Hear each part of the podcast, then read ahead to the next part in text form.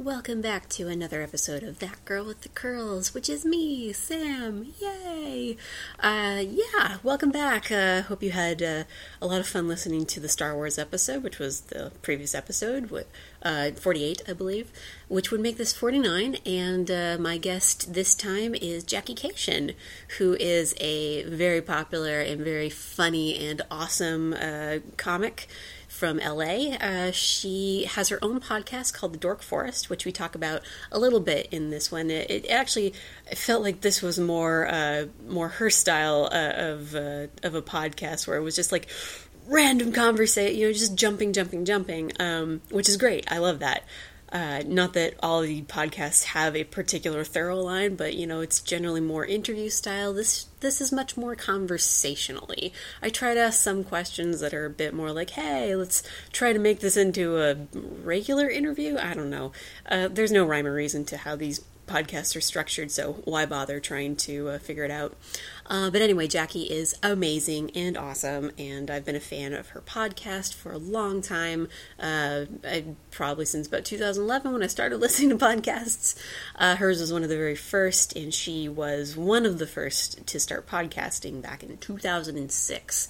So if you ever wanted to go through the back catalog of the Dork Forest, you have a lot of stuff to get through, just letting you know.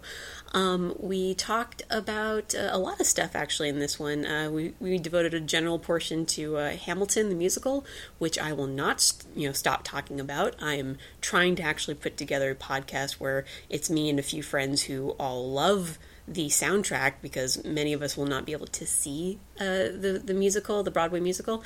So uh, I'm going to keep bringing it up uh, when people will entertain that fact, and uh, you'll have to listen to it if you feel like it. Uh, but yeah, so we talk about Hamilton, we talk about podcasting in general, we talk about history and comics and all kinds of stuff. It was great. The hour flew by so fast, and uh, Jackie, like I said, she's amazing. She's awesome. I love her um, in a platonic way. I'm just saying.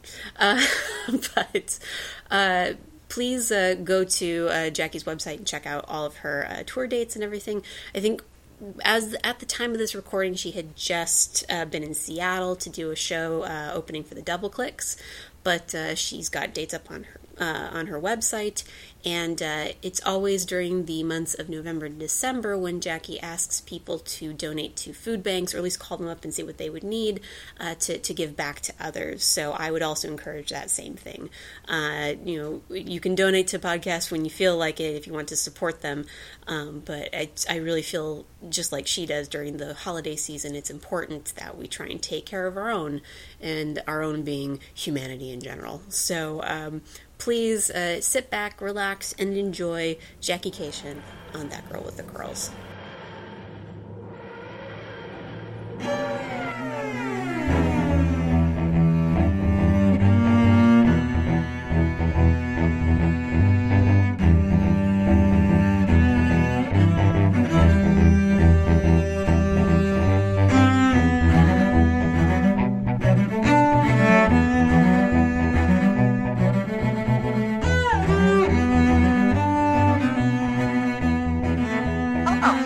We go. Yay! All right.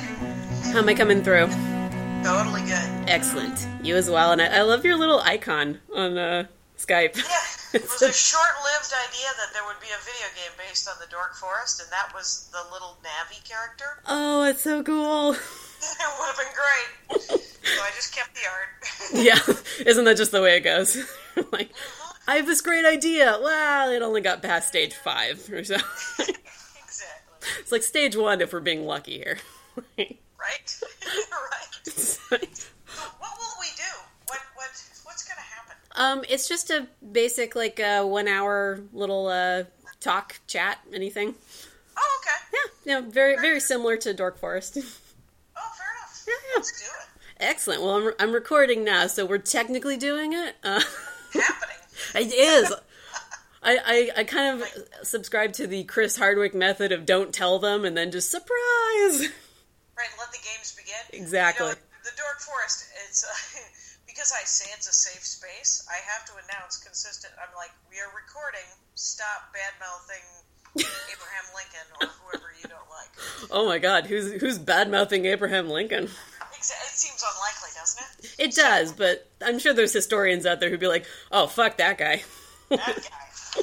Well, you ever remember hearing about Abraham Lincoln was that he um, he got a message from from the frontier, hmm and they were like, "Hey, we're having a lot of uh, Indian problems, a lot of a lot of uprisings."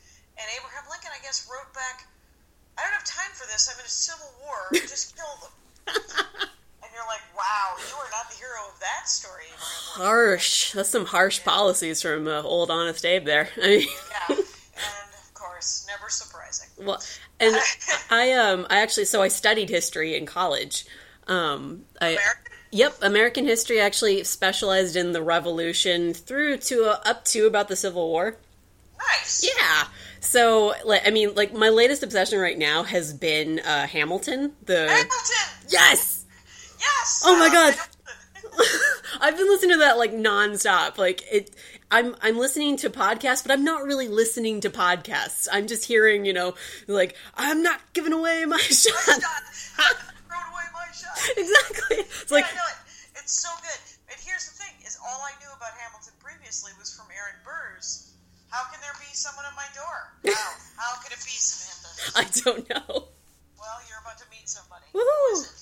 Well, hello. Uh oh, I can't do it. I'm actually on a, on a work call. So, but good luck. I wish you the best. There was a young man uh, selling candy bars two days after Halloween. Kid, you're not great. It's like you might want to rethink the strategy next time.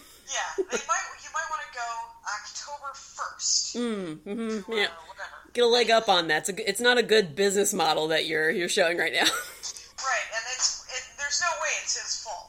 yeah.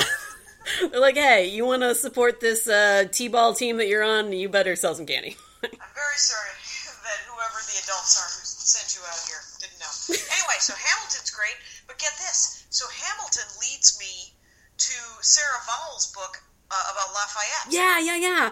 I um. I'm listening to that right now. mhm. Yeah, I haven't. Um, I was gonna read it soon, like before uh, she she came to Seattle and was doing like the, this talk about it, and I couldn't go to the show, and then I couldn't get a hold of the book, so I'm like, ah, I'm the worst at this right now. Audible, Audible.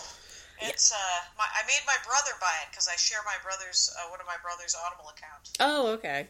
So I was like, why don't you buy that? And then he listened to it. He hates a, a book because he listens to books because he drives a lot, Mhm. the salesman. And he, he's like, it's only eight hours. That's not enough. and I said, well, uh, it's it's not that long of a book. Sorry. right. It's, uh, it's, it's, you know, he likes a 24 hour or whatever. Oh. And but he said that was great. It kind of makes me want to get into history. And I said, well, I put uh, two other books on your wish list in Audible, and one of them is the David McCullough McCullough Pulitzer, 1776, Oh yeah, yeah. hmm and which I have not read or listened to. But I but David Koechner told me that it's great, and the author reads it, and it's really great. Oh, not yeah. Um, was it? Uh, yeah, because uh, his uh, his John Adams book is what they based the miniseries on for HBO. Oh, wow. Yeah. Okay. Yeah, uh, Da- uh, Koechner said that um, 1776 was great, and the Wright brothers. I don't know if he read the Adams book. Okay. Yeah. Adams is a Adams an, is an interesting guy. Uh, I have. Hamilton, he's a very interesting. Guy. Oh my god! There's a video on YouTube actually of uh, Lin Manuel Miranda actually doing a cut rap of uh, for yeah, John. Ham- I've seen that. yeah, it's so good. I'm like, oh. There's a rabbit hole. Oh my god, just anything like um, history oriented like that, especially around the American Revolution, I get super excited about because there's very little of it. Man, I'm so that Sarah Vowell has like this, this ch- you know, that's a half a chapter dedicated to Valley Forge, hmm as you should. and I forgot about Valley. I mean, you know, you hear it's a knee jerk reaction. You're like, oh yeah, Valley Forge, blood, bloody footsteps in the snow. yeah, yeah. and and that's all you got. So you know, she starts reading these letters from Lafayette and George Washington and all these people, and you're like, and then the whole, and then and then she quotes her sources on how it was like a failure of bureaucracy. There were there were plenty of supplies, Mhm. but there was no wagons and no drivers to take the supplies to them. Yeah, yeah. I, there's no way that you could not have gotten a dozen guys without shoes if you told them, "Hey, there are supplies. It's a couple hundred miles away. Send Henry Knox. that guy brought he brought cannons from Ticonderoga. It's not like that guy doesn't know how to lift crap." It's like, man, if only we had some people who were available to just bring them. Yeah, instead of the ones that are just standing around dying because they don't have any shirts on and it's the middle of winter in Cal- in, in New York. Uh, anyway, No, it's it's one of those. Uh, it's the era of history that because I used to be like really big into the Civil War, and then I switched at some point. I don't remember when, but it was. It's one of those eras where I'm like, it could have gone wrong so many ways. Like, right, it was clearly. British dropped the ball too, and the French were there as well. Yeah. So, like how much we owe the French in this, and then we're like those surrender monkeys. Like what?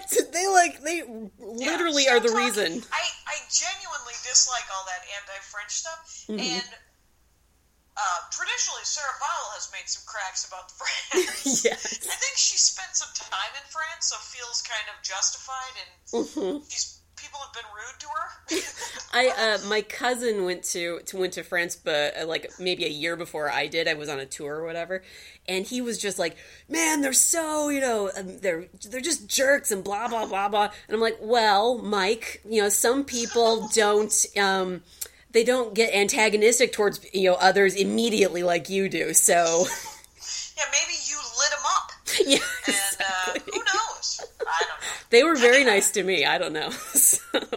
Well, I assume that they're in the tourist industry, so they're irritable anyway. yeah, I don't know if you've ever worked in the tourist industry. I worked People with are horrible. I, not so much the tourist, but I worked in retail, so I think it's it's it's up there. Very comparable. Very exactly.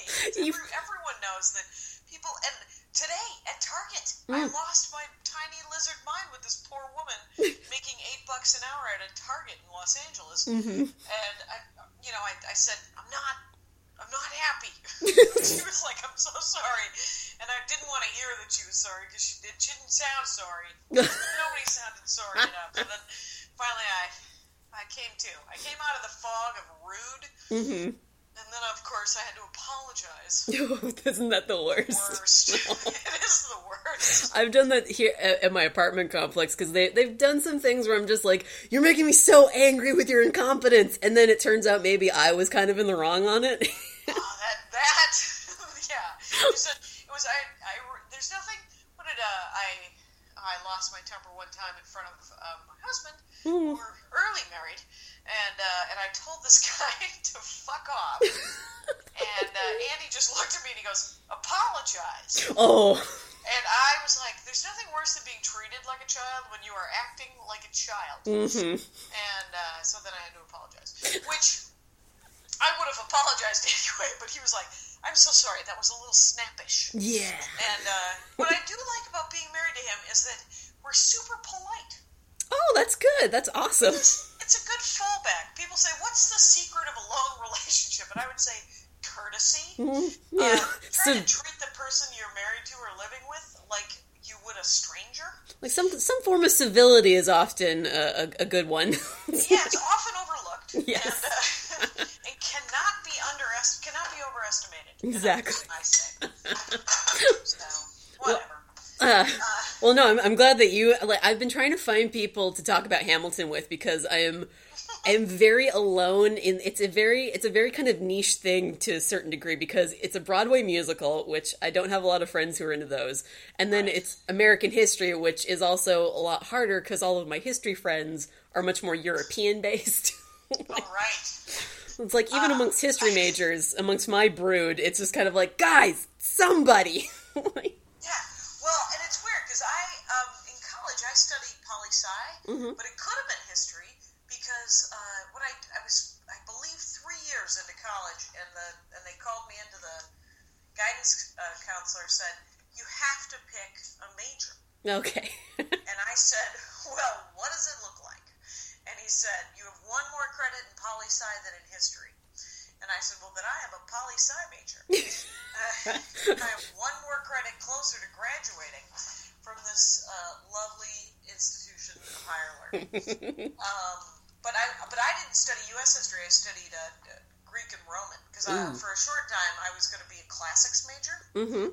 And then I realized you had to take ancient Greek, and I was already terrible at Latin. I thought, why start? Yeah, it's like this is just a fool's errand here. It's just not going to happen. Why did I shoot myself in the foot and then never get out of college? and then just Right. curse in ancient Greek, and they're like, "She learned something! Yay, diploma!" I just, I, I, I think I like the idea more. You know, how you Mm-hmm. want to, I, I like the idea of being super smart and super informed more than actually doing the work being super informed. I I completely agree with that. like I used to uh, at my grandparents' house, I would sit there with um just like dictionaries of facts. Like I would just Right. read through them because my grandfather uh, always had tons of them because he did all the um, the crossword puzzles and everything. So he just kn- knew random stuff. Yeah, yeah. Yeah, and and we would watch like Jeopardy together. So I just like started accumulating knowledge just to be able to like impress my grandfather at Jeopardy. Yeah, yeah. funny. That's, that's that's there are worse things. And you know, I uh, I've been working on this new bit about how, um, kid and you and you don't have any friends, even if you have friends, sometimes you think you don't have any friends. Uh huh. Yeah. Uh, for a long time, I I didn't have any friends, and there was nothing to be done about it. but uh, until you and but the um, it all came to a head when I was 14 and I was doing laps around this track around around the track, and uh, and I was reading while I was doing laps Okay. a book, and uh, and I was working on the bit, and my friend Maria goes, "Please tell the people what book you are reading. I need to know what book are you reading as you're doing laps for basketball." And uh, and I thought back on it, and one of one of the I read a lot of because you mentioned the Civil War. I used to read. I was entirely into the Civil War in junior high, and um, and one of my favorite nonfiction books was this book of just random facts. It was they were short, one page, two page essays. Uh, it was called The Bravest Teenage Yanks, Okay. and it was a, a young adult nonfiction book about uh, soldiers under the age of twenty who had won the Medal of Honor in the Civil War on the Union side. Okay. And so, like Arthur MacArthur, Douglas MacArthur's dad, oh. uh, had won uh, a Medal of Honor for he was he was a lieutenant. He was leading his troops in Missionary Ridge. They had to retreat, and he went back for their colors, and he got a Medal of Honor for that. Nice. Well done. And, uh, it doesn't seem enough. The the, the, Not the to be critical, I think I think I want a little more activity. I want more. It's like well then he saved a bunch of babies from a burning building. There you go. And- climbed up a tree and got a. Exactly. And then he rescued a three-legged dog on the way. So, yeah. Got to learn to embellish here and there. Exactly. That's history. It reminds me of that um was it Greg Giraldo had this great bit cuz um I mean one one of the things that really uh, drew me to not only your podcast but just your comedy in general is that I remember watching your stand-up special on Comedy Central. Oh yeah. Yeah, uh, this was probably like in the I want to say mid uh, mid to late '90s, something like that, when you were wearing like the the leather outfit. That was uh, 2003. I've never been a very fashionista. Was it 2003? It was 2003, and uh, that material was from the late 90s. Okay, maybe that's where I'm getting it all mixed Because uh, up. That's what you do on your first comedy special. You do the old tried and true. Actually, every time you're on television, it's not like you're working on new stuff. I apologize for making it older than it than it actually was. Oh no, it's plenty old. It, it could easily. Well, I just remember because yours and Greg Giraldo's, uh, Greg Proops's first one. Um, I th- uh, there were a few other ones like Ted Alexandro. Um, like they were on constant rerun because they didn't have as many specials at that time. so, Yeah, yeah. so I watched yours and especially uh, Giraldo's a lot, and he had the bit about Civil War soldiers and their letters versus Gulf War soldiers. Oh my! Talk about 2003. Oh, my God. Maybe it was. Oh, maybe it was the 90s Gulf War. yeah, Um, I just remember the juxtaposition of it because he did such a good job of like the the the Civil War soldiers like 15 16 year old boys basically with like this eloquent language and everything like my dearest Hannah you know that kind of stuff and he's like you know put that up against a uh, uh, oh right. yeah. I remember that bit. oh it's such a good bit Yeah, that's right. And now they were just like, man, I miss you. I wish we could do it. yeah exactly like dear Marie. It's like, like what did I want to ask you? oh, it's so good. Um, but yeah, uh, yeah, no, uh, I don't know where I was going with that, but anyway. right, but the reason it drew you because you you liked uh, the Civil War bit because I had a Civil War reenactment bit. Oh, you did. That that actually was the basis of the Dork Forest. Oh, cool. Yeah, it was uh, the bit was something about how far into the Dork Forest would I go to where I wouldn't hang out with anybody anymore, and it was right before the war reenactment guys. and um, and then and then I did a bit about how I used to hang out with a lot of war reenactment guys. Did you? And then I had to stop uh, because they were uh, they they got a little obsessive. And so that I mean there, there were jokes involved. I can't remember. Remember Okay. it was a long time ago.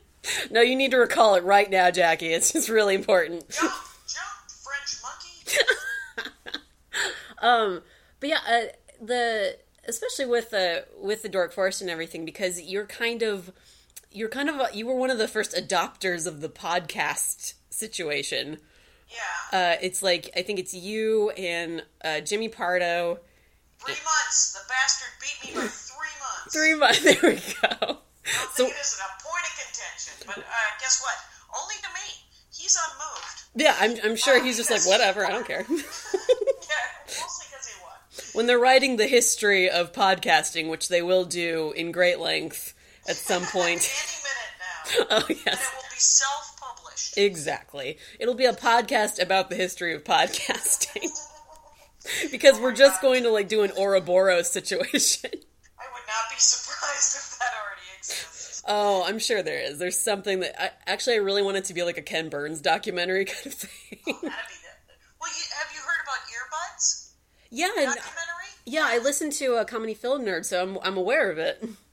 Yeah, they they they, they did a, a screening. It's it's it needs to be color corrected and a final edit, I guess. Mm-hmm. But they're very close, I'm told, to being able to print the damn thing and send it to all the Kickstarter people.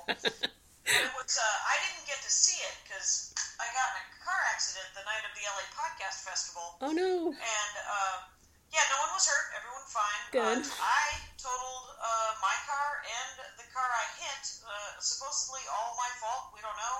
Mm-hmm. Uh, but according to the guy I hit, it was all my fault. Oh not well. surprised. Not hugely surprised that he would think that. Mm-hmm.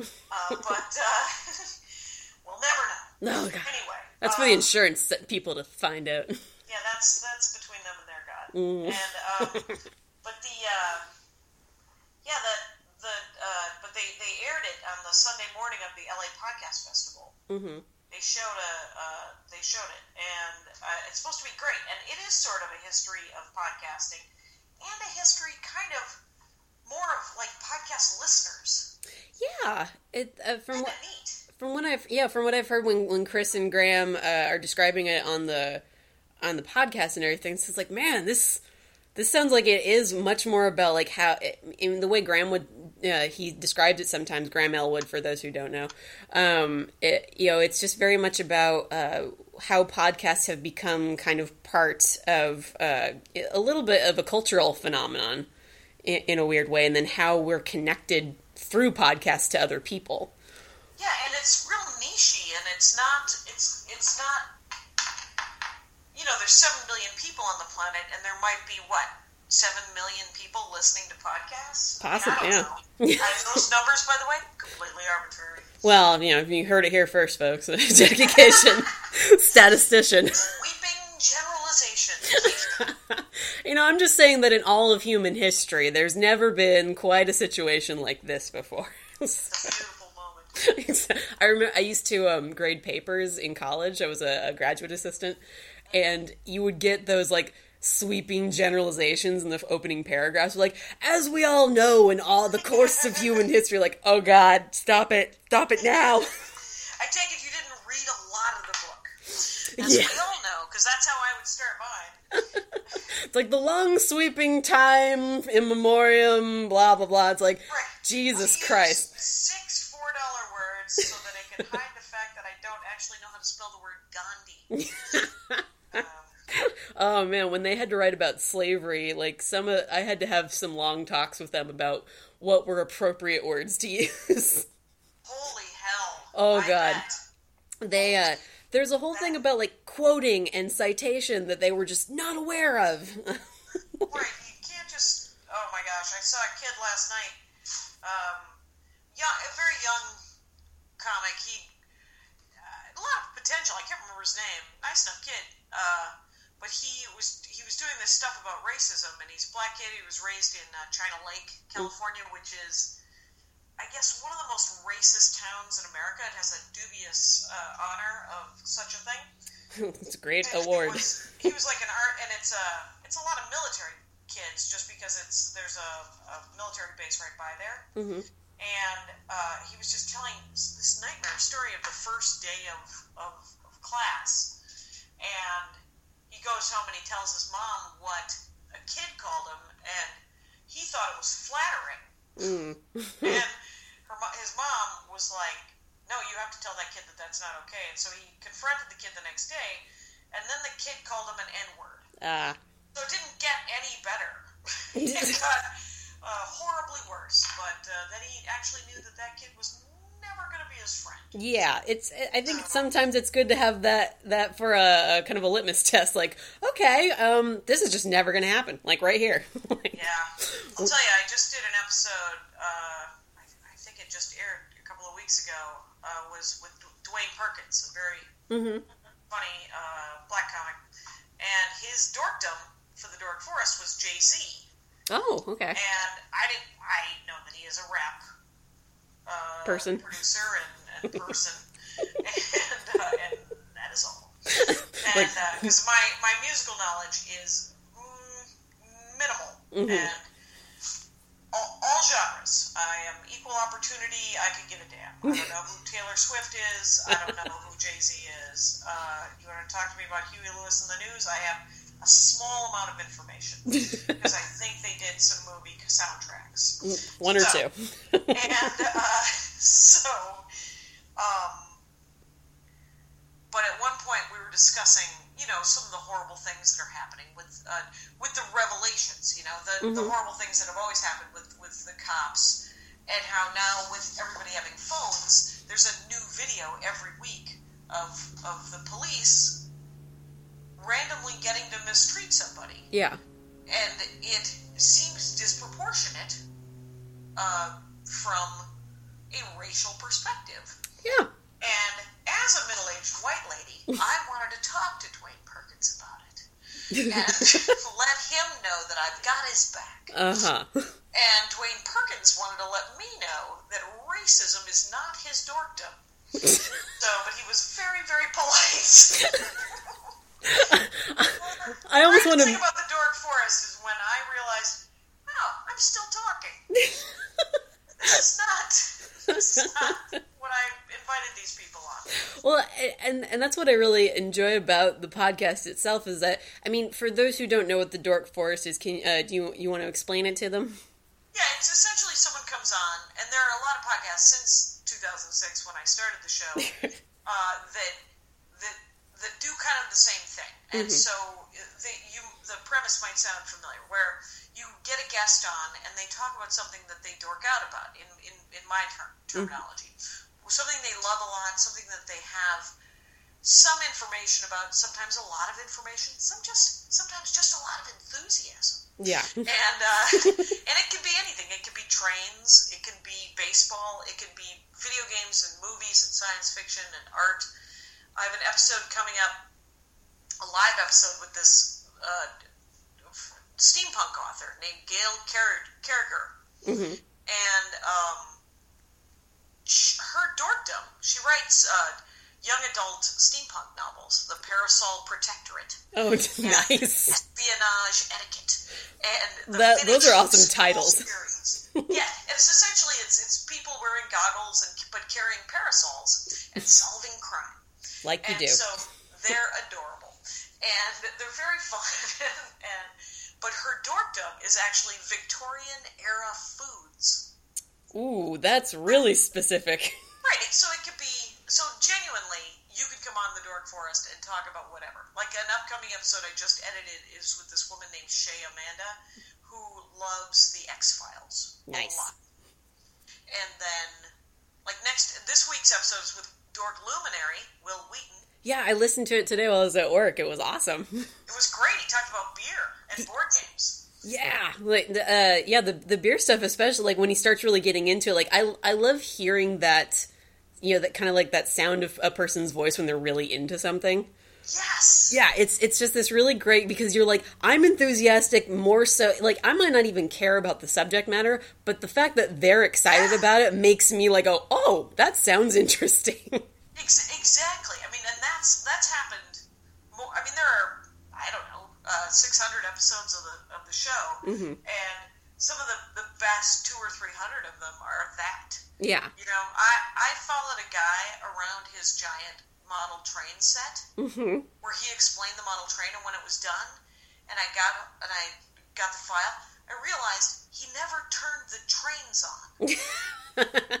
So it was an hour of him explaining about model trains and how great they are, and about this particular model train, and he never turned the damn trains on. it's like the one thing you were supposed to do. or, or that you would have expected him to want to do. Mm-hmm. Nope. Let's talk about let's talk about the caboose for uh, about 20 minutes and Yeah, it's like we could talk about like where you got these tiny trees, and Mhm. you know, it's all this great like minutia, and then um, yeah, like next week's episode is Ryan Stout talking about Ryan Stout. Stout uh, did a traffic court episode a couple of years ago okay. where he took on the LA traffic court, and by the way, Ooh, because he is a com- comedian and has a lot of free time. of course. And so it helped out that he had that free time. But he's also, Ryan Stout is, like many of us, he is a guy that does not want to be bossed. He does not want to be told what to do. And so next week we talk about comedy and about how he spent a month. Every day in June, he would wake up. He would Google the word comedy, hmm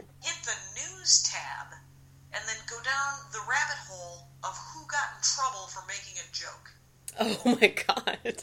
And he said, you know, I thought it might be two or three a day. He said it was often in excess of 30 a day. 30 people got in trouble for a joke every day. Making some joke, and sometimes it was comedians, and sometimes it was just people walking around. hmm And and then it led to this conversation about what things can be joked about and what things cannot be joked about. And uh, Ryan Stout and myself, neither of us wish to be told uh, what can be joked about and what cannot be joked about. That so, that definitely seems like a com- like uh I mean I follow a, a fair amount of comedians on Twitter and everything because it's it's just an, uh, a fast way to get you know a hold of, of people or find out when you guys are performing and everything which is great. Uh, but yeah, like because I follow Anthony Jeselnik and and I know that after any and it's unfortunate that we've had a fair share of tragedies in the last few months and everything sure. but there's always this like everyone's like almost waiting for him to say something at this point. Yeah. And it's- I think didn't didn't his new special didn't he talk about how the reason he does the jokes immediately is because if you've had a tragedy, you're not reading Twitter. Yeah, I think something like that. Wasn't that. his crack? And you're like, I mean, there's things that I don't choose to do. Mhm. Like I, I don't choose, you know, I don't choose to make those jokes, and I don't choose to look for those jokes. Uh huh. And so, guess what that does for me? Any number of things. It turns out I'm just fine. But other people like them. They, they find it an excellent coping mechanism. hmm And uh, that's fine by, I mean, I don't, I'm not the boss of you either. Yeah, it, it up. it's a it's a strange thing, especially because like if you're following a guy like Anthony Jeselnik and you understand what his comedy is, and if you get offended by that, it's like, well, w- what are you doing then? I mean, Right. that's You're his job.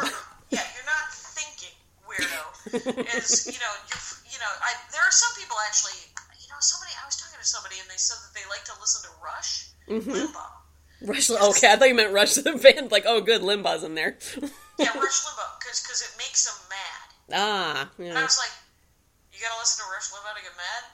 uh, I don't want to be mad, uh, so I am not gonna listen to any of them because I I actually like my news much like in the Pioneer days, Mm. which is two weeks late with a lot of analysis. Do you also want someone to read it to you from a, a, a porch? And kind of. Yeah. I kind of wanted. I want to get the news news two weeks after I could have done anything about it. There we go. because uh, in the most, for the most part, I can't do anything about it anyway. Mm-hmm. So I might as well hear about it two weeks from now when it's over. And then you can just go, oh, okay, all right. Uh, other than that, I watch. Uh, I don't actually. I was going to say that I, I watch the weather, but I don't watch the weather. I just look outside. my uh, uh, my grandfather. So he, um, I, I didn't learn this until I started until I went to college that he was a fairly conservative fellow. Um, because I'm I Is I'm his grandfather because he was.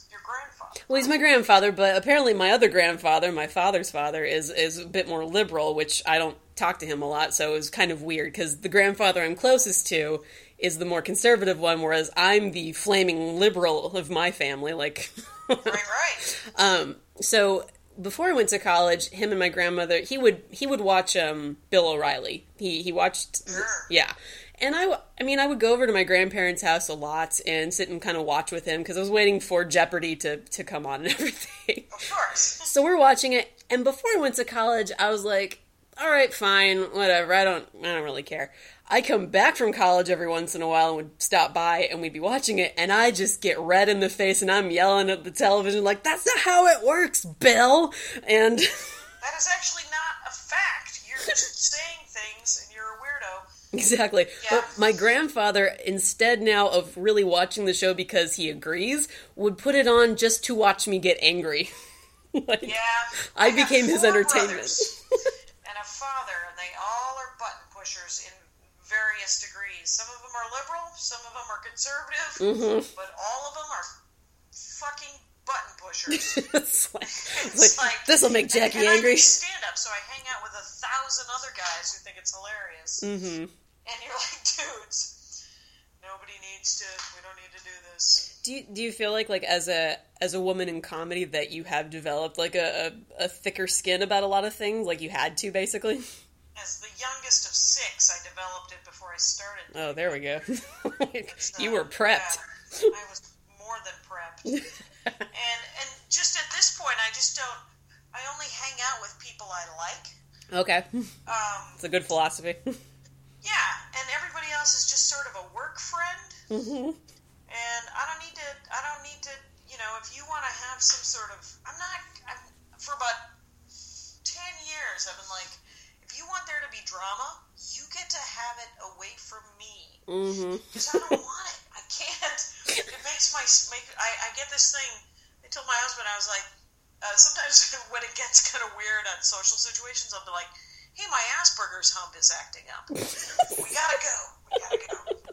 Because that is exactly what is happening, Yeah. and I don't want any part of it. There's there's always yeah that moment where you kind of want that you need that out for yourself like you try to create a situation where you'll have an out or you just find one. Yeah, I mean, it's weird that I could hang out with, and I suppose this is. I mean, I don't know. Uh, have you had relationships? Are you in? Uh, I'm not currently in one, but I've had them. Yes.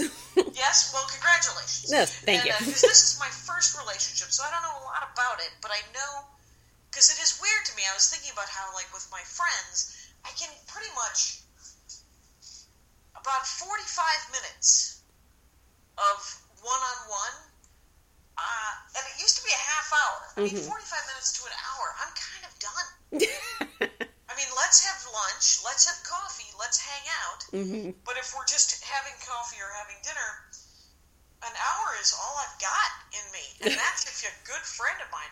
But for some reason, my husband, I can hang out with him all day. And I can hang out with him for weeks on, and clearly years on end. Mm, yes. But I think it's because we're not talking a lot. I mean, Uh-huh. we, we we're good with like we talk, we chat, but there's still plenty of solo. Like I'm gonna go read a book. Uh, Yeah, he's gonna go down a rabbit hole in YouTube. you guys do your own thing that's separate from one another, yet you're still kind of in the same room, sort of thing. Yeah, Mhm. yeah. Like our computers are are um, back to back, Okay. and then the TV is to the left, and the TV, the damn TV is never on, which is a disappointment to me, quite honestly. I wish it were on more, but uh, he has a hard time working with it on. So yeah, I'm I'm I'm very much a TV on in the background kind of person. Like my, uh, Yeah.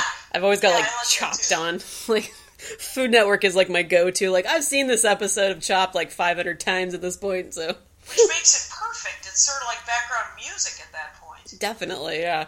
Like, um, yeah, no, I, I wish I had gotten to a point in a relationship with someone where it was you could just sit there and be like, yeah, I'm not talking to you right now. That doesn't mean I'm not interested in you, but I'm doing my own thing. Like, that, Right, that would be great. talk to me if you have something to say. Mhm. but if you don't have anything to say, do whatever you were going to do. Yeah, like, And so that's what that's what we do. And then, um, and I suppose like when we go out to lunch, and like when I go out with him to, to dinner or lunch, what do we do then? I do tend to, and sad because when I'm with my with a friend or if I'm with somebody else, I won't pick up my phone. hmm But when I'm with my husband, I will pick up my phone. you're around like- each other all the time. It's fine. I know that's what, and I don't actually. When I think about that now, I'm like, that may not be. That is not treating him with the courtesy that I may want to think about doing. It's like something to bring up when you're on the computer and you're like, okay, I'm ready to talk about something now. He's like, what? Most unorthodox. It's like, well, and if uh, we both have headphones, Mhm. and if if one of us goes into the headphone world, he says, "I'm going under," and then it means he doesn't want to talk. That he's going to he's going to watch something or listen to something. Head, Mhm. head down, head down in it. So. Well, you you basically have the ideal relationship that I would like in someone because I've gotten a lot of clingy guys who are like, "What are you thinking right now?" I'm like, "I'm not thinking anything. I'm, I'm thinking, why are you doing this and why are you ruining everything?" So- Yeah, uh, that whole thinking thing. In the '90s, there was a lot of guys, a lot of comics who used to do a joke about how women are always asking us what we're thinking about. We're not thinking about anything. We might be thinking about. And then they would always, it would sometimes be very, very dumb. They would be like, Uh-huh. "We're always just thinking about beer and remotes." and you're like, "Stop." yeah, I had. So had I a never asked Andy when I was dating with him. I never asked him what he was thinking about because I assumed it was a dumb thing to ask. I had a And, that he, and he would tell me if he had something to say. Yeah, see, I had a I had a friend uh, who I told her like I've never asked a guy that question. I've, I, and she's like, "Really?" I'm like, "Yeah, because I've never cared enough." And I assume that if he feels it's important, he will tell me at some point. Right, I I want to know what he's thinking about if he wants to tell me what he's thinking about. Yeah. It's like otherwise, I'm just peppering him with questions that are just gonna annoy him and annoy me that I'm annoying him. it's just like, Yes. but yeah, she was kind of shocked that I was just either not interested or just didn't care or whatever. It's like, guess what? Sometimes I don't care about other people being in the room with me. So- Well, it's and it's weird because then he one time we were driving and he asked me like three years. We're three years into it, Mhm. and he we're in the car and he goes, "What are you thinking about?" Mm. And I said, "Comedy." What are you thinking about? And he said, "Games." And it was the last time we had that conversation. You're like, well, this isn't going to change. all he is thinking about, and that's all I am thinking about. So I don't understand why we would have to have a conversation again. Yeah, you definitely you have this really great bit about um, you know, like telling women to marry a gamer. Like- Oh yeah, yeah, that um, yeah, because he's a game designer, and oh my god, I'm working on this other bit about how everything for him, he processes everything as a game. Mm-hmm. Everything has game mechanics. Everything can be fixed or broken or you know addressed as a game. Yeah. and um, like he, uh, just like you know, I'll get like a random text from him. and He's like, "I'm gonna be late. The UI here is broken." And the UI is the user interface, Okay. and he is at the grocery store. So uh, clearly, he's having some trouble with the line that he's chosen to stand in. Mm-hmm. And uh, you're like, okay, that's cool. And you know, he's got you know, jury. The the my favorite one that not a lot of people think is funny, but I think is hilarious. Mm-hmm. Is uh, I got a text from him from jury duty, and it said, "This game is broken." I was like, "It's a good one. That's a good one." He said, the way they pick people. It's just it, it's not. It needs a needs a game designer because it's not it's not correct." like this process is flawed. Yes, exactly. Yeah. Uh, yeah, so when you're when you're actually because you're what a year out from your your late, your last album coming out, is that right? I think. uh Because it, it was uh, this will be an excellent Horcrux, right? Right, I think it came out in March March. Okay, so we're, we're 2014. okay. We're in 2015, so year and a half. Year and a half. Uh, well, yeah, because we're almost in 2016. there we go. All right. Let's, now that we've discovered, you know, we figured out the No, you gotta do the math. got to do the timeline. I studied history so I wouldn't have to do math, Jackie. I just need to remember some dates, and even then, you can just put the circa in front of it, and everyone's like, "Yeah, sure, fine, whatever." Um, like very good trick for any ancient historians out there. Just put circa. Yeah, it gives you like a ten year buffer. So- uh, but uh, so um, once you've you've done an album and a special and everything, or you've gotten that hour out, like what is your process then afterwards? Are you working on a new hour, or are you just trying to like go like bit by bit here? Well, it's weird because that's my third, three and a half albums is what I have out, Mm-hmm. and um, I've never, you know, like some people, some people have a plan, right? They're like, I'm gonna do this hour, and then I'm gonna produce it, and then I'm never gonna do these jokes again, and I'm like, I'm gonna do those jokes again. those are good jokes. Uh, those are perfectly good jokes. Nobody knows who the hell I am, Mm-hmm. and uh, and I still like many of those jokes. The ones I don't like, I won't do, or the ones that seem dated. Yeah. Like on the Horcrux album, I think. Yeah, I think there's like a 15, 20 minute chunk about going to Iraq and Ah. Afghanistan, and um, those are both. You know, the album came out in 20 March of 2014. It was recorded in Christmas of 2013 Oh, okay. and uh, I went to. I was supposed to go to Afghanistan, I think, in 2011 or 2012. Mm-hmm. So it's been, you know, three or four years since I did the thing. Granted, it sometimes it takes. Like I, I have a new joke about what I got for Christmas last year, Mm-hmm. and it's a it's a it's a joke that's probably six months old. That and and the way I write jokes is I write very long jokes, and then I work on them Mm-hmm. until they are very short. They are much shorter, but still pretty long. Like I'll write a six eight minute bit, and then a year later or six months later, it'll be a three minute bit, Mm-hmm. and there will be more punchlines hopefully and tighter and funnier. Yeah. But f- the way I tend to do it is I just tend to I do the jokes I still like to do, Mhm. and then I work on the new chunk. And so I'm let's see. It's been a year and a half. It's been almost I, I guess almost two years Mhm. since I recorded. I have probably a new half an hour Okay. 40, 40 minutes that will in about six months be a half an hour Okay. because I think there's got to be ten minutes of chaff in there, and uh, and I'll do and, and in the next six months I'll also write another twenty minutes that is really ten minutes. Mm-hmm. So when I have another a new forty five minutes, when I have a new forty five minutes is when I usually do a new album. Okay. And my albums, I think, and this is this has not been hard and fast because I think I did an album in 2000, 2000 and then one in 2003 or 2002 and then one in 2005. Yeah. Then I didn't do the next one until 2010, Mm. and then this one was 2013 or 14. So I, I like a three-year rotation with with albums. You're you're, you're kind of like a Star Wars uh, movie. Like every three years, we kind of bring you out. And Yeah. I, I mean, I, it takes me. I think it takes me three years for me to like the material enough. Other people, like Doug Stanhope, I think puts out a, an album every year, hmm and Myq Kaplan puts out like three or four a year. Myq Kaplan just doesn't know when to stop. A lot. I bet you SoundExchange money is amazing. Uh, so it's radio play. So, Isn't it? Because you you had a recent episode, I think, with Brian Regan as well. Like, doesn't he does Yeah. does he do an hour every year, or was it like every couple of years that he's?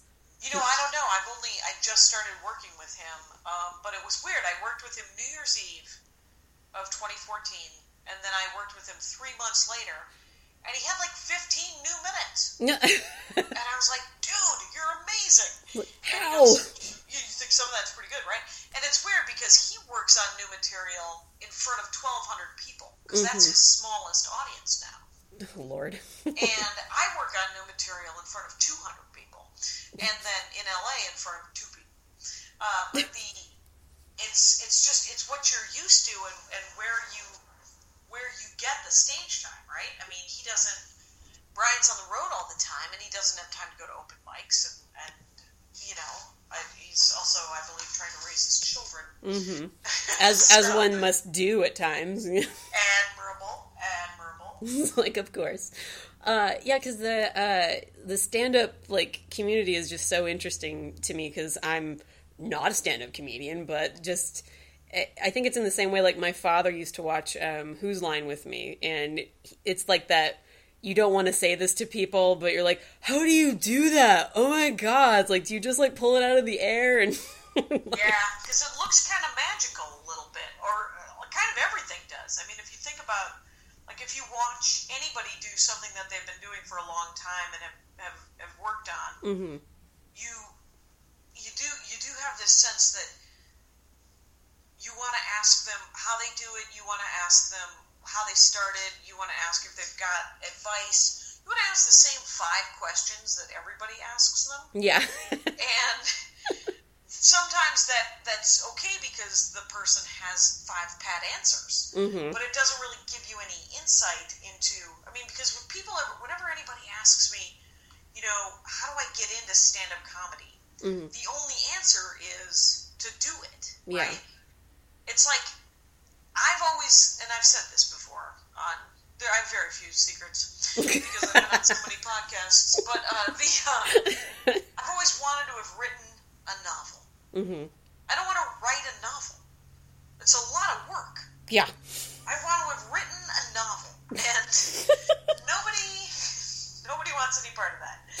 And, but if you ask a novelist how you write a novel, they'll say, "Well, you have to write it. Mm. God. Every you write something, and then eventually, if there's a novel inside of you, you write a novel." this this circular logic that you're throwing at me here, Jackie, just doesn't make any sense. Mind. really, it's like boom. Like, Yeah, and, but it's. I mean, there's no, and there's there's no. I was going to say there's no shortcut, but there are people that are, you know, like I'll, I'll meet people that I'm like, oh, you have gotten much further than me in a shorter amount of time. So I guess there are, to some extent, shortcuts. but I think it's it's some of its nature and some of its nurture. You know, I mean, some Mhm. people have the, the some advantages of birth and cronyism. uh-huh. Other people have some advantages of extraordinary talent, hmm and then there's other people that have been working very hard for a long time, Mhm. and uh, and that pays off too. So whether or not it all, you know, whether or not you get the golden, the brass ring at the end of it all, right? hmm it doesn't really matter, especially with stuff like stand up and writing the great American novel, just because the the process should be something you should be interested in. Yeah, my uh, I, I always joke with my mother that I, I tell her like when because my my day job is an archivist, so uh, I will I'll just say like, well, you know, if this archivist thing don't work out, I'll just write the great American novel, right? And she's like, yeah, you can do that. like, Yeah, well, you gotta. I mean, the thing is is yeah, I'd love to do the great American novel, but instead of that, I have a podcast. hmm you know? So it's not stand up it's not acting.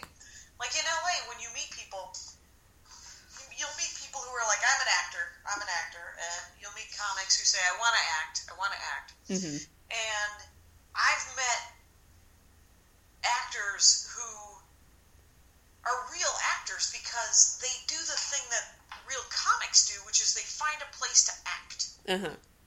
They they do uh, student films. They do plays. They they get a troupe of their own together. hmm They want to play imagination. They want to play cops and robbers, cowboys and Indians, and they they make it happen. hmm And so that's you know that's that's the only way to make anything happen anyway. No, I just assume you're all wizards and just move on with my life. So we are wizards. it's like everyone's a wizard, when they do something, I can't. Uh, So true. so true. Uh, have you? So with the podcast, have you found that it's expanded your audience, like uh, at all, or, or does it feel like it's it's kind of you're you're working from the same position most of the time? No, I think um, they're different people. The people who listen to the podcast that, that go to see stand up comedy, and sometimes there's overlap. Like I'll get people who come out to see the show who have listened to the podcast that never would go to stand up previously, Mm-hmm. but have come to see this show. You know, I did a live stand up show in San Francisco at the back end of a, um, like I did a live podcast and then I did a stand up show. Mhm. And um, the 20 people that came to the live podcast stayed for the stand up show. Oh, cool. And yeah, and I had booked the woman who opened for me, and then there were two other comics, um, pretty young, young guys, and they were they, weren't bad, but they weren't great, and I had not picked them, so I was worried, you know, what my podcast, what the Rangers of the Dork Forest would think of their stand up because their stand up was was not particularly nerdy. It wasn't particularly, you know, it had not been curated Okay.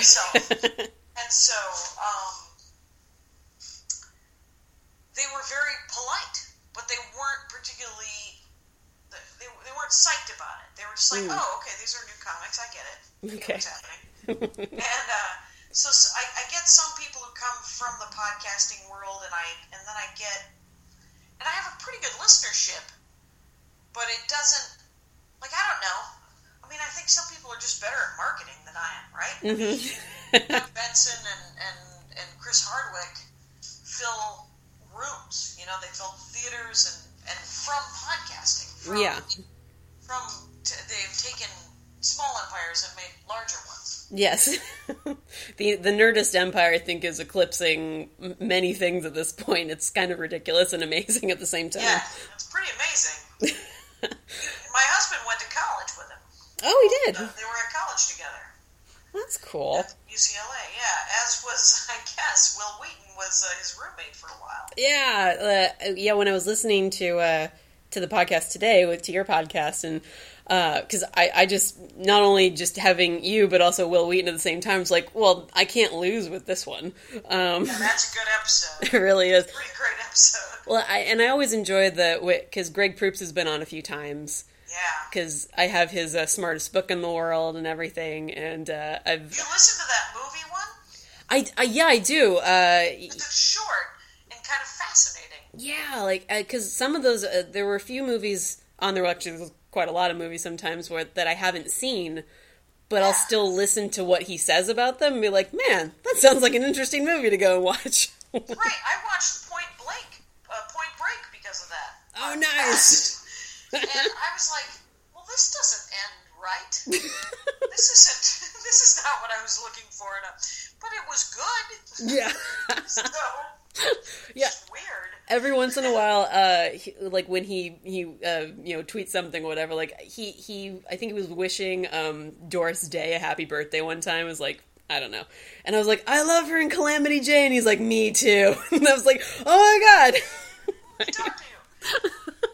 like i mean that's what i mean that's what i love about twitter but it's also one of the things that i love about being able to listen to these podcasts is that it's kind of diving into uh you know the your guys' world like your particular worlds and like what you find interesting and then there's that weird connection that i will experience but not necessarily you because you don't know me Right. Well, and that's the weird. That's that is a weird thing. Is somebody started after the podcast? Somebody started the Wikipedia page on me oh really with, and then I I was like, my brother said, "Did you know that you have a Wikipedia page?" And I said, "I did not." uh, and he was like, "Yeah, it's got all of our names on it." oh wow and it has a lot of relatively not personal information, but it like it's the name of my stepmother, and oh okay like, okay, uh, clearly podcasting, I have been letting a lot of information out uh, on the hundreds of episodes of the Dork Forest. Well, and, and it, it- in some ways, it does make sense because when you have like 600 episodes logged in and you're talking to a fair amount of people that you know personally, uh, The stories come out. exactly, like you're comfortable with them because they're your friends and you're actually getting into like a, a real conversation to it to a certain degree. Yeah. Yeah, so yeah, that's gonna happen. Like you're just gonna let some stuff slip and be like, well, I'm too lazy to edit that out. Now everyone knows that. Yeah, And uh, exactly. the only weird thing is that sometimes um, there's this crazy lady this woman who is she crazy or does she just not like me? Oh, no. and uh, whatever. But there's this woman who doesn't like me, Mm-hmm. and um, one of the fans of the Dork Forest, he he said, I can't donate to the Dork Forest, but I I cleaned up a bunch of YouTube videos because YouTube videos that are not yours have these weird comments from a, like like wi- like vicious like slandery comments from a variety of different accounts. And he said, you know, I'm an IT guy, so I traced it back to the same IP address. Oh, Lord. And I was like, "Oh, I know who that is." There's this weird, there's this weird lady who doesn't like me here in Los Angeles, and um, that Have you met her personally? happens, I guess. And but here's the but here's the sad part: is she changes the picture on my Wikipedia page Oh, no. to a very bad picture of me. And here's the here's the sad truth: it's an actual picture of me. Okay. So it just isn't a good picture. It's a terrible picture of me, which exists in life. People take bad pictures. Yeah. Not every picture of me is going to be great. Many pictures are mediocre. But you picked one that was not a great picture of me. My, my so I, sister. the last time I noticed it, and I never, I don't go to it, but um, yeah. the last time I noticed that she had changed it, I went onto Twitter and I was like, "Who knows how to change pictures?" On Wikipedia? Please, somebody put my headshot back up. No, my, my sister did this to me. We were we were last weekend in uh, Disneyland for Halloween. nice. Yeah, it was amazing because I'm a huge Disney fan, but they also changed the um the haunted mansion to the Nightmare Before Christmas, basically.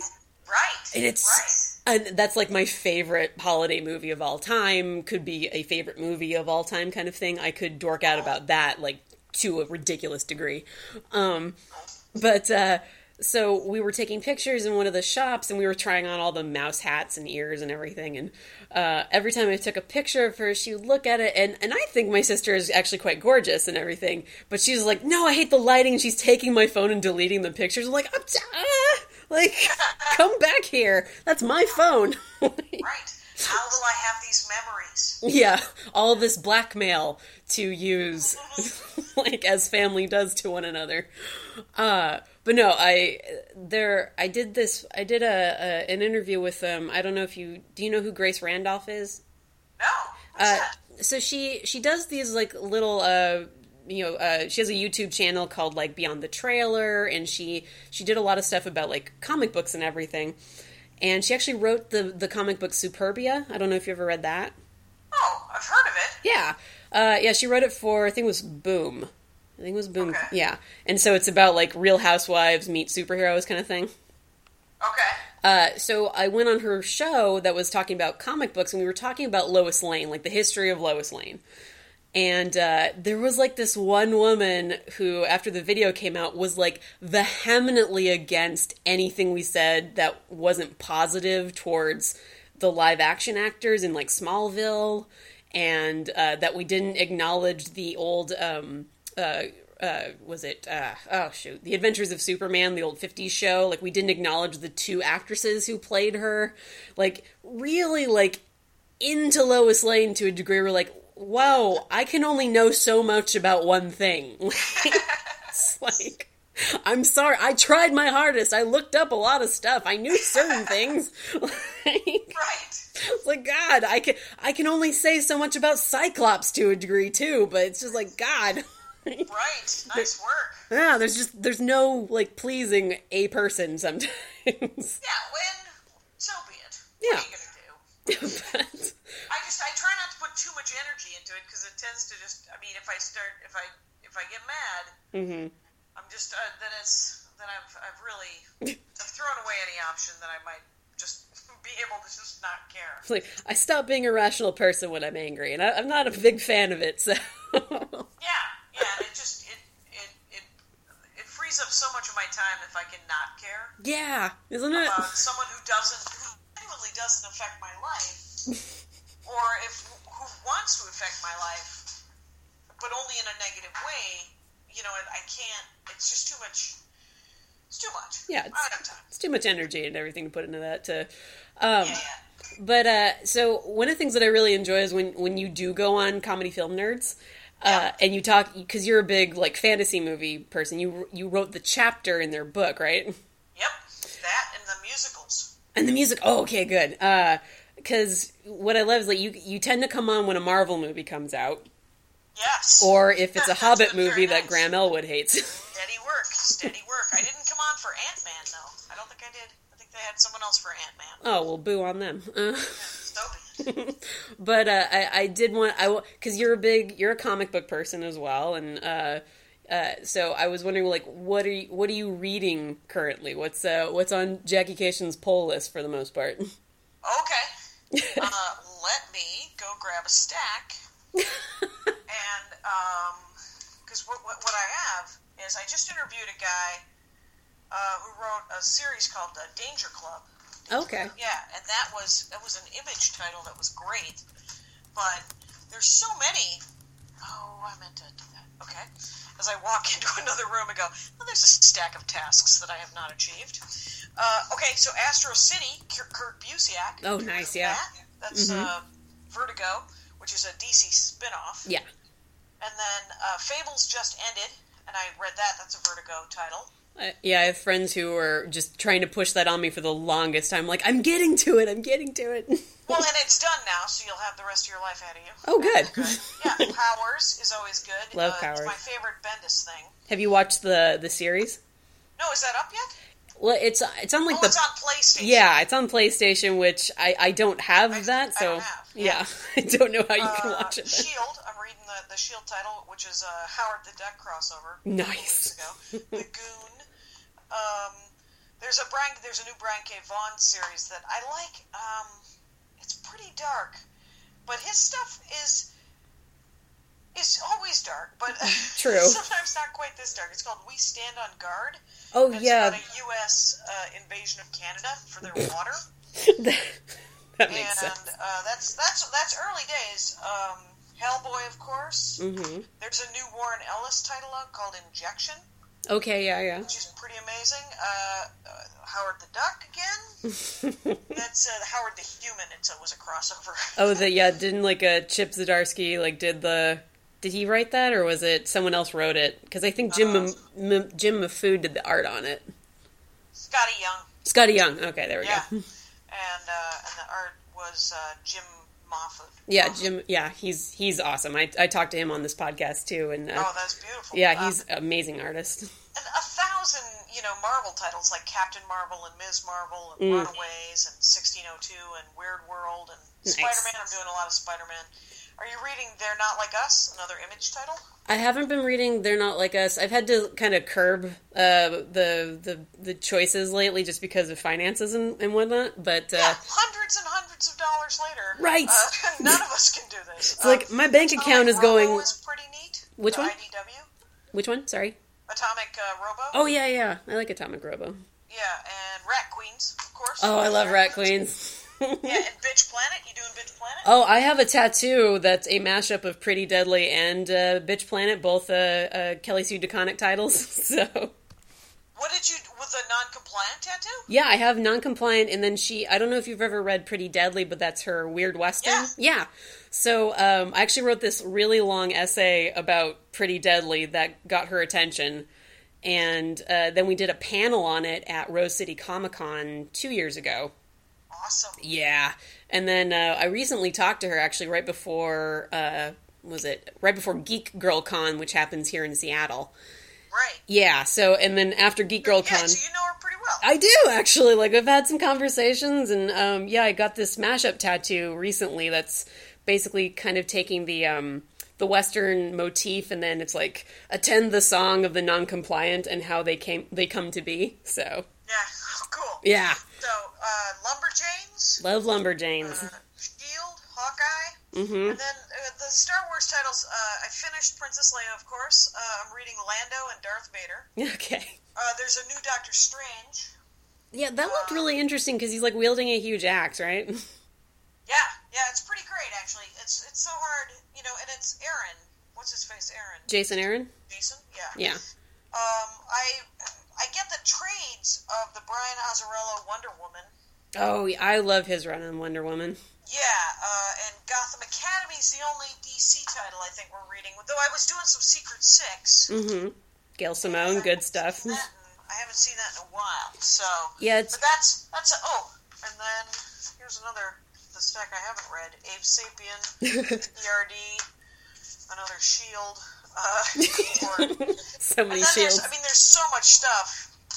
Yeah. You know, because like all, all, all Brubaker, all the time. Mm-hmm. Fade out, Velvet. Are you reading Velvet? I haven't read Velvet yet. You gotta read Velvet. I gotta read Velvet. the- It's it's it's James Bond, but it's a woman, and, and she's awesome. Velvet, fucking Velvet. Get on it. Oh my god, it's so good. I'm always yeah. I'm always looking for I, I- I'm always looking for new titles, but then like new stuff comes up or old stuff. Like I'm I, I I'm religiously. There's a couple of collections of, of Velvet. Oh yeah, so, yeah. so I- that you can you can just do that for a while. Exactly. Yeah, I have. Um, yeah, my my regular polls are usually like, like Rat Queens, Bitch Planet, um, Saga. Uh, Oh yeah, yeah. Saga, which just makes me cry like a little baby every time he does something. It's just like Fade out. I don't know if you're doing Fade out, which is on Chew. Are you doing Chew? I've done chew for. I, I stopped for a while. Should I get back onto it? Yeah, Okay. if you can. if I We can. always do Daredevil and Ms. Marvel. Love Ms. Marvel. Um, Uh, Loki, we were doing for a while. Loki? We were doing uh, Giant Days. You do Giant Days? oh yeah, yeah. No, I really liked that. That was awesome. Um, And, um, have you been yeah, doing, so um, Black Widow? Black and, Widow. Have you been doing Batgirl at all? Uh, we tried, and then I bailed. Oh no, I, I would, I would, I would get back on board with it. Like, have have you done it with? um Because the when they started with the New Fifty Two, I, I can understand why it's a little grimdark. But if you get on board with when they changed over to Cameron Stewart, Brendan Fletcher, and Babs Tarr, Okay. which is I think around, oh, I want to say 30, 35, something like that. Okay. Yeah, if at least with with their run, it becomes a much lighter book, um, much more uh, pro feminism, much more uh, what is it, uh, all ages kind of stuff. It and it and it just works. It like totally works. Oh, good. Yeah, Good. it, and Babs Tarr's style of art is like amazing, and she can just do no wrong in my eyes. So. awesome. Awesome. Hey, I got to get ready for a show tonight. oh yeah, sorry.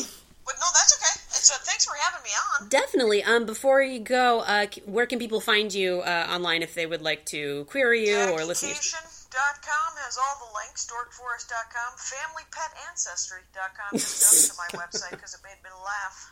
And, I love um, that. Yeah, so I'm on like Facebook and Twitter and, and Instagram and website, and then the podcast is on iTunes or dorkforest.com. Okay. And super fun. Excellent. And uh, for anyone out there who wants to follow or find me, I am at darling underscore Sammy, S A M M Y. You can go to maniacalgeek.com as well as find the podcast, That Girl with the Curls, on iTunes.